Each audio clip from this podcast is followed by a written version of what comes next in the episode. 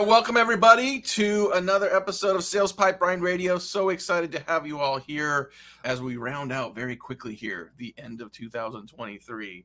My name, my name is Matt Heinz. I'm your host here, Sales Pipeline Radio. Excited to have so many of you here joining live on YouTube and on LinkedIn. If you are joining us live today, very excited to have you here. Uh, middle of your workday, middle of your work week. You can be part of the show. If people have a comment, a question, a rebuttal, all of it is fair game. Throw those into the comments. We will see those. We can respond to those. We can bring your comment up on screen. We got a, cutting edge technology here at Sales Pipeline mm-hmm. Radio to make this interactive. And if you are listening or watching on demand, thank you so much for downloading and subscribing every episode of Sales Pipeline Radio, past, present, and future, always available at salespipelineradio.com. Very excited for our topic today. I know we usually only go just like 20 minutes or so, but I could go for a couple hours on just all the different peeling back the onion on this report. Welcome our guest, Jessica Gilmartin. She is the CMO, Chief Marketing Officer at Calendly. Jessica, thanks for joining us today. Thank you, Matt. Awesome to be here and always excited to talk to you. We always have a great time. We do have a good time, and I think it gets meaty very quickly as well. I was super excited when I saw the calendaring uh, survey you guys published, I think just last month, and we'll put a link to that in the show notes. I was so impressed, not just about Calendly, it gets into AI, it gets into productivity, it gets into how work gets done. So I want to dig into a lot of that, but just maybe start with a little bit about yourself and then how that how that research report came to be. Absolutely. So I have been at Calendly CMO almost exactly a year. So in January it'll be a year, which is hard to believe. It's gone very fast. And and I joined Calendly mainly for the reasons that most people hopefully join companies because I was wildly excited about the product. Every time I have had a meeting scheduled with somebody that didn't use Calendly, I was like, why are you not just using Calendly? Why do we have to go back and forth eight times to schedule a meeting? And so it's always amazing as a marketer when you get to market and sell a product that you love and passionately believe in and that millions of people also love. And so that's been a really exciting part of this year and, and also getting to work with a fantastic team. So I feel pretty lucky to, to have this role. And I think one of the things that we talked about over the past few months is most people know who Calendly is. And I think what we're trying to do as marketing team is really help people think about what Calendly could be and the many features that Calendly has and the many ways that we could support people's actual productivity and helping people's quality of life through better, more productivity, better meetings, better scheduling. And so that was really the impetus for the state of scheduling. It was like, gosh, there's so much interesting information about meetings that the lifeblood of most of how we make our money, right? That's the lifeblood of how we feed our family is usually through meetings. And we figured there's probably better ways for people to, to do that and and I think part of the reason is that meetings have become the lifeblood of a lot of B2B organizations, rightfully because it's where we get a lot of work done, can also be the bane of our existence because of how much time we spend in meetings, because of the inefficiency of certain meetings because of to your point how long it takes sometimes just to get people coordinated to have a meeting. Now i will say full disclosure i am a happy calendly customer. It was one of the catalysts that helped me move someone who was working as my executive assistant into a different role in the organization for her to be able to thrive and do other things as she built her career because the calendly just made it so much easier to block out like we literally schedule sales pipeline radio guests using calendly. I have some meetings phone some meetings zoom. I don't you want this to be a commercial but like, it's been really a huge change for me. It, it, was amazing to me looking through the data in this survey and this is this 2023 state of scheduling report what we saw and what the different eh, focus areas were around how much time people spend wasted time in meetings. Talk a little bit about what you what we found there and why it's so important yeah so the people that we typically sell to and the people that kind of are the most prolific users of our product are not surprisingly people like you solo that have so many meetings. Recruiters obviously spend huge amounts of time with candidates customer support folks that are meeting with customers all the time and salespeople. And so these are people that really truly meetings is the lifeblood of, of, their work and the backbone of their work. And so what we found is that the average person spends up to four hours a week scheduling meetings, which is crazy when you think about how what you can get done in four hours. But I was thinking about it, I was like, British Bake Off is one of my favorite TV shows, and I was like, I could watch four hours of British Bake Off a week um, versus scheduling. And so there's just so many things that you could do with your time. You could you could work out for four hours. You could have four more hours of meetings. So there's just an amazing amount of things that you could do uh, with all that wasted time. So fundamentally, I think there's just this issue of wasted scheduling. And then I think there's a lot of really interesting information about meetings themselves and how the people that say that their meetings are better and more productive they generally are happier and their companies are more successful. They believe their companies are more successful. And so there's this really direct link between people feeling more productive, being more productive, and having more productive meetings and actually seeing that success. So I want people to go download this report. As I found it, there were four habits that separated the successful from the non-successful teams that, that I found in the report. One was just goal-focused meetings. The, the more successful teams had meetings, but they have the specific goals for those meetings. And if there weren't goals, they just didn't have them. Two was just time management. Um, 61% of successful teams block time to do work, to get work done, versus only 39% of teams that are less successful. The anti meeting, right? It's a meeting for yourself just to get stuff done. Mm-hmm. So that was the second habit. Third was relationship building, scheduling time and making time to build those workplace relationships, especially in a virtual environment. And the fourth, which I want to go a little deeper on, is the use of AI productivity tools. 52% of successful teams were more curious about the, how those tools can drive more meeting efficiency versus only 28% of those who were less successful. So those were four habits that I pulled out. And let's dig a little further on the AI side because I think meeting productivity, deciding whether you should have a meeting to begin with, who should be in that meeting, who's going to get the most out of that meeting. Boy, there's a lot AI can do for that. And we're already seeing the impact that's having. Unpack that a little bit for us as well. Absolutely. And I think what's really interesting is I, and I'm curious your perspective, it feels a little bit like we're at the peak of the AI hype cycle. And so another thing that we saw in the survey was that virtually everybody was really interested and excited about AI. So 90 plus percent of people were really interested. The majority have not actually used AI. Right. And so what what I think is really interesting, and I think we're on the cusp of us actually understanding how AI will be used and incorporated and integrated within the tools that we already use. So I believe that AI is just going to be something that we gradually see over time infuse more and more of the work that we're already doing and more and more of the tools that we're already using. And so I don't know that we're going to see this huge movement away from our existing tools and into new AI tools. What I think is going to happen is all of the products and the technology and the tools we're already using will just have more and more intelligent AI features and I think within a couple of years, it will be so ingrained in what we do, we won't even realize it's AI anymore. And I, well, think, I think we're already getting there a little bit, yeah. right? ChatGPT is just over a year old, at least in terms of being publicly available. But AI is embedded in so many of the tools we use today to make them smarter, to make them more intelligent. That's only going to increase over time. Talking today on Sales Pipeline Radio with Jessica Gilmartin. She's the CMO at Calendly, and we're talking about a bunch of great uh, th- concepts and insights that came out of their 2023 State of Scheduling report. As you referenced earlier, 94% of go-to-market professionals reported in the survey they are curious about AI's impact on their job. And 64%, the majority, six out of 10, almost two thirds, have yet to experiment at all with new AI tools, including ChatGPT. Why is that? It's not just the hype cycle, right? I think it's a reticence to even look into it. What do you think is driving that?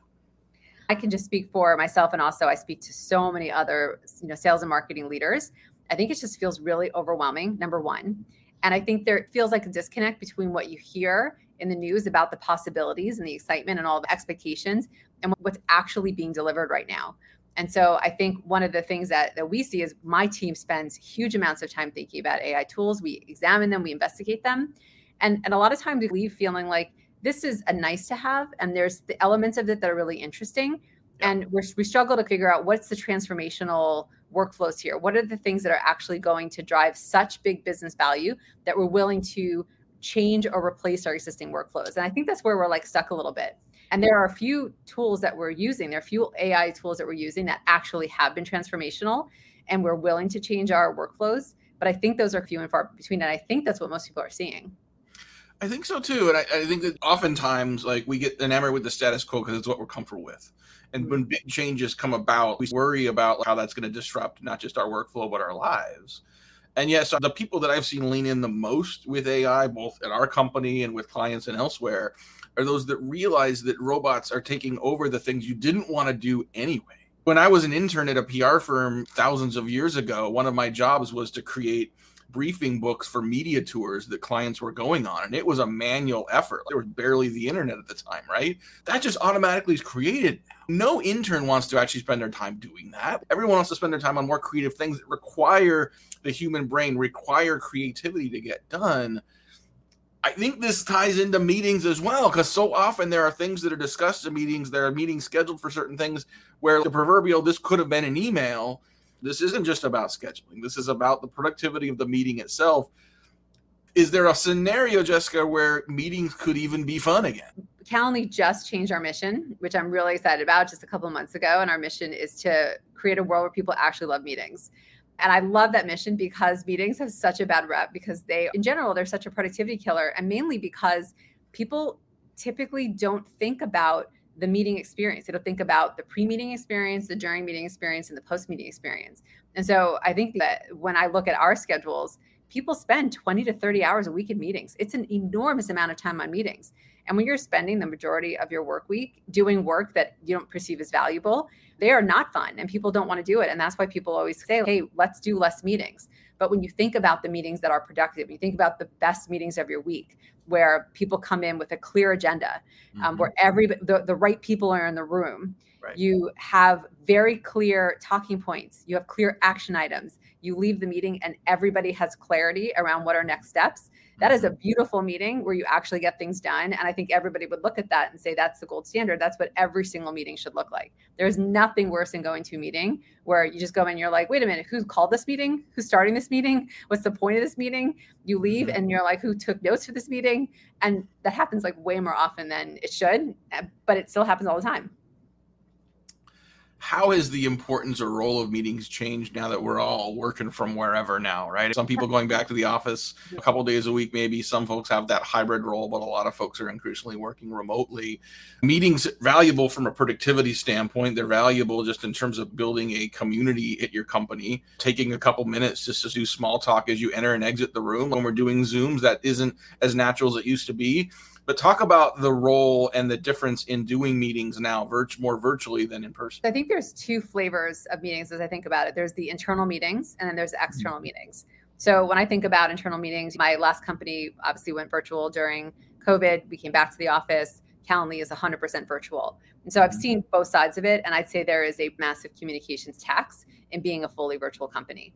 And it is unavoidable tax. And i think the the thing that you really have to think about with meetings. Number one you're going to just have more meetings. I don't think it's possible in a fully virtual environment to have fewer meetings. One thing that we do a lot of at calendly actually is we do a lot of async updates. So we do we use a third party recording tool and we just record a lot of updates. And so, mm-hmm. for example, if we need a decision made, instead of calling a 30 minute meeting, someone on my team will do a full presentation, record it, send it out and ask for feedback.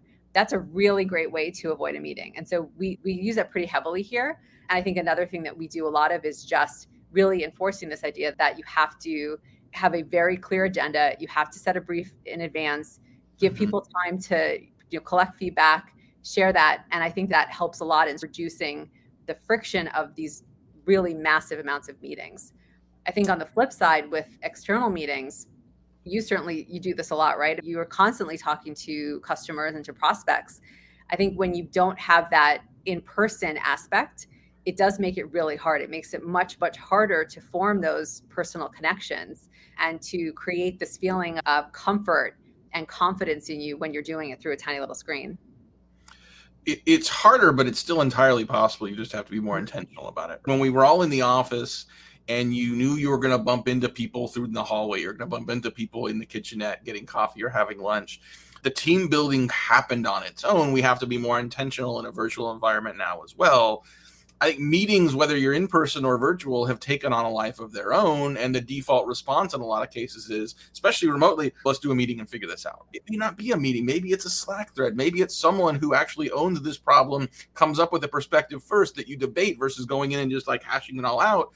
I could see a future of meetings where the AI helps us determine if a meeting's even necessary. What's the outcome we're searching for? What is the objective we're trying to achieve? And what is the right format to get that done? If the meeting is the right format, there likely is a way of running that meeting that makes it more productive. Right, where maybe you've got AI listening in and saying you're all going down a rabbit hole. Start focus mm. back on the thing at hand. Seriously, I think about what this could look like to help us focus in the right place. To making meetings fun is one thing, but making them something that actually moves the ball forward productively for ourselves and for our organizations, I think that's where we want to take this.